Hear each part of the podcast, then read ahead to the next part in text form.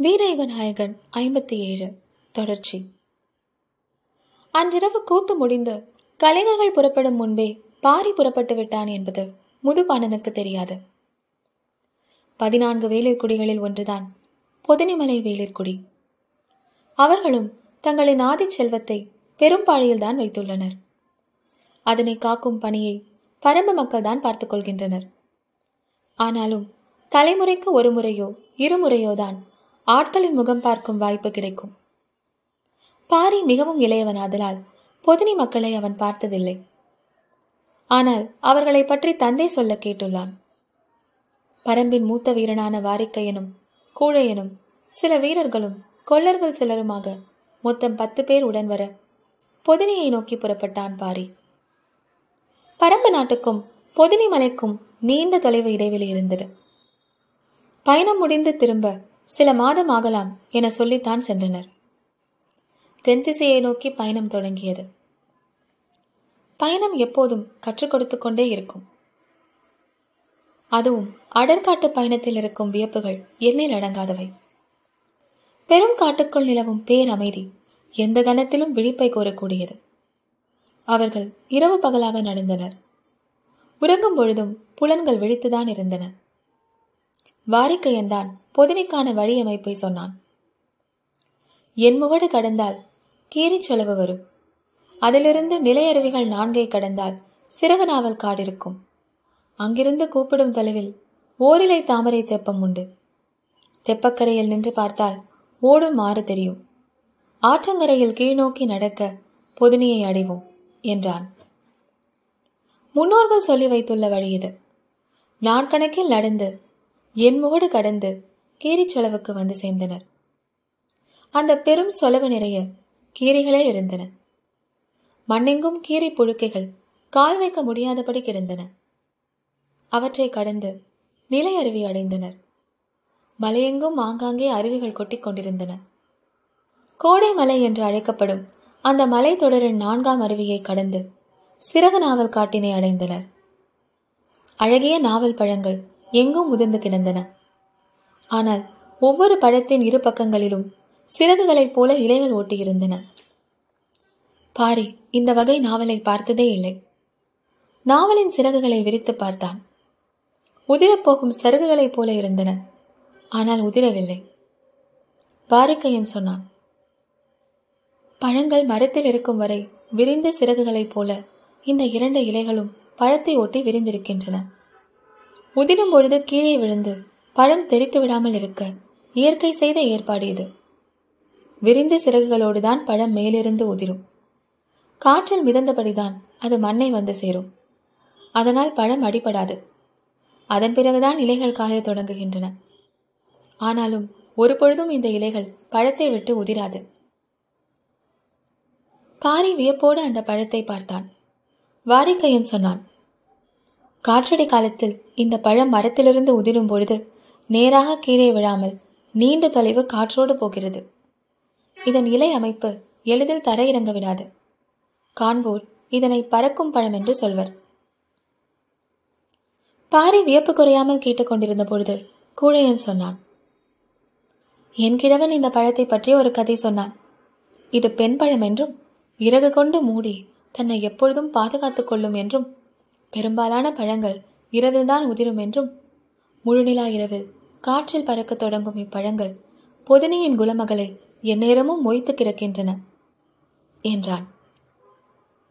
நம்பும்படியாக வயது இருக்கிறது என்ற கேள்வி எல்லோர் மனதிலும் உதித்தபடிதான் இருந்தது. சிறகு முளைக்க தொடங்கும் சிறு குருவி போல உதிர்ந்து கிடக்கும் சிறகு நாவலின் அழகை நீண்ட நேரம் பார்த்து மகிழ்ந்தான் பாரி அவர்கள் தொடர்ந்து நடந்தனர். பாரிக்கையன் சொன்னான் பொதினியில்தான் மிக அதிக மருத்துவ கொடிகள் இருக்கின்றனர் எண்ணற்ற தாவரங்களையும் தாதுக்களையும் அறிந்து அதை மருந்தாக மாற்றியுள்ளனர். அனைவரும் வழிமொழிந்தனர். வேலிர் கூட்டத்தில் மருத்துவ அறிவில் உச்சம் கண்டோர் பொதினிவாழ் பொதினிவாழ் வேலிர்களே என்று முன்னோர் சொல் கேட்டுள்ளதாக கூழையன் சொன்னான். பேசியபடியே ஓரிலை தாமரை தெப்பத்தை கடந்து ஆற்றின் ஓரம் இறங்க தொடங்கினர். கீழே இருந்த சிறு குன்றில் குடில்கள் இருப்பது தெரிந்தன. இரவு இங்கே படுத்து உறங்கி காலையில் எழுந்து அந்த குன்றை நோக்கி நடப்போம் என்று முடிவு செய்தனர். உறங்கும் இரவுகளில் கனவுகளை நிறுத்தும் வல்லமையை மனிதன் ஒருபொழுதும் பெற்றுவிட முடியாது. பழங்கள் பறப்பது நம்பும்படியாகவா இருக்கிறது? என்று கேட்ட பாரியின் கனவில் பழங்கள் பறந்து கொண்டிருந்தன. அவை பொதினியின் குலமகளை அடையுமா? என்று அவன் எண்ணிக்கொண்டிருந்த பொழுது காலடி யோசை கேட்டபடி இருந்தது. யாரோ நம்மை சுற்றி நிலை கொள்கின்றனர் என்பதை பாரி உணர்ந்தான் ஆனாலும் அசைவின்றி படுத்திருந்தான் பொழுது விடியும் பொழுது பொதினி வீரர்கள் ஆயுதங்களோடு சூழ்ந்திருந்தனர். எழுந்து உட்கார்ந்தான் பாரி. சற்று முன் எழுந்த வாரிக்கையன் அவர்களோடு பேசிக் கொண்டிருந்தான். பாரி கேட்டான் நள்ளிரவே வந்துவிட்டீர்களே. ஏன் அமைதி கொண்டே நின்றீர்கள்? கடம்ப மரத்தின் அடிவாரத்தில் வேலூன்றி படுத்திருப்பவர்களை நாங்கள் தாக்க முடியாதே. காப்பதுதானே எங்களின் கடமை என்றான் வந்துள்ள வீரன். கடம்ப மரம் முருகனின் உறைவிடம். அந்த மரத்தின் அடிவாரத்தில் படுத்துறங்குபவர்கள் யாராக இருந்தாலும் அவர்களை காப்பது வேளிர்களின் கடமை. பரம்பின் மக்கள் அங்கு படுத்து உறங்கியதும் பொதினி வீரர்கள் அவர்களை காத்து நின்றதும் வேளிர் குலங்களின் காலகாலத்து பழக்கம். வந்துள்ளது யார் என்று விசாரித்துவிட்டு பொதினி தலைவன் மேழகனுக்கு செய்தி சொல்ல வீரர்கள் ஓடினர். வேல்பாரி வந்துள்ளான் என்று செய்தி சொல்லப்பட்டது. செம்மாஞ்சேரலுடனான போர் பாரியின் பெயரை நிலமெங்கும் கொண்டு போய் சேர்த்துவிட்டது பொதினி தலைவன் மேழகன் பாரியை எதிர்கொண்டு வரவேற்க மலையேறி வந்தான். பொதினி தலைவனுக்கு கொடுப்பதற்காக பரம்பின் ஆதி கல்லான ஆலப்பனை கல்லினை மூங்கில் குடுவை நிறைய எடுத்து வந்திருந்தனர். எதிர் வந்த மேழகனோ பொதினையின் பூர்வக்கல்லான ஐஞ்சுவை கல்லை கொடுத்து வரவேற்றான். நான் நினைத்ததை விட இளைஞனாகவும் மாவீரனுக்குரிய உடல் தகுதியோடும் பாரி இருக்கிறானே என்று மேழகன் புகழ் மாலை சூடியபடி இருந்தான். வரவேற்பும் விருந்துமாக பின்வந்த நாள்கள் கழிந்தன.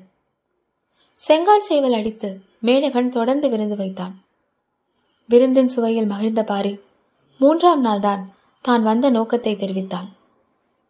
மேழகன் சற்றே வியந்தான் இச்செய்தி அதற்குள் அங்கு எப்படி போனது? என்று சிந்தித்தபடியே சொன்னான். இரும்பை கூறாக்கும் அந்த கல்லுக்கு சாணைக்கல் என்று பெயரிட்டுள்ளோம்.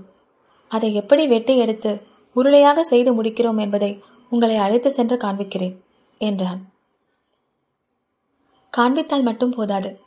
எங்களுக்கு நீங்கள் அதனை கொடுத்து உதவ வேண்டும் என்றான் வாரிக்கையன். மேழகன் சொன்னான் எம் குலம் கண்டறியும் எதையும் பயன்படுத்தி குறை தீர்ப்போம். ஆனால் பயன்பாட்டுக்கு கொடுத்து அனுப்பும் வழக்கமில்லை.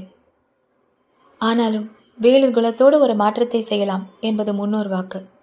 அதனால் நீங்கள் கேட்கும் ஒன்றினை என்னால் தர முடியும் என்றான். மேழகனின் சொல் கேட்டு எல்லோரும் மகிழ்ந்தனர். சாணைக்கல்லினை பெற்று செல்ல இருந்த தடை அகன்றது. மறுநாள் சாணைக்கல் இருக்கும் இடத்துக்கு சென்றனர். அதை எடுத்து அரக்கு கலந்து ஒரு உருளையாக மாற்றி காய வைக்கின்றனர். நன்றாக காய ஒரு வாரம் ஆகும் என்றான் மேழகன் காத்திருந்து பெற்று செல்கிறோம் என்று பொறுத்திருந்தனர்.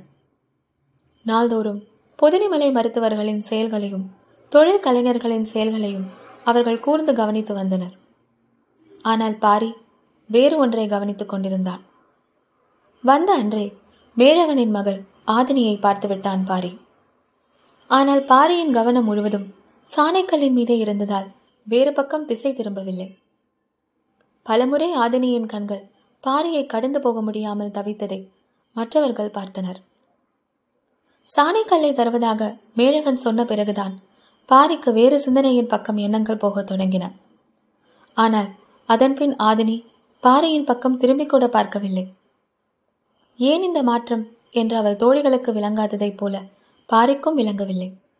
சற்றே குழப்பத்தில்தான் இருந்தான் பாரி. அவள் தன்னை தவிர்க்க தொடங்கிய பிறகுதான் அவளை பார்த்தாக வேண்டும் என்ற வேட்கை அதிகரிக்க தொடங்கியது.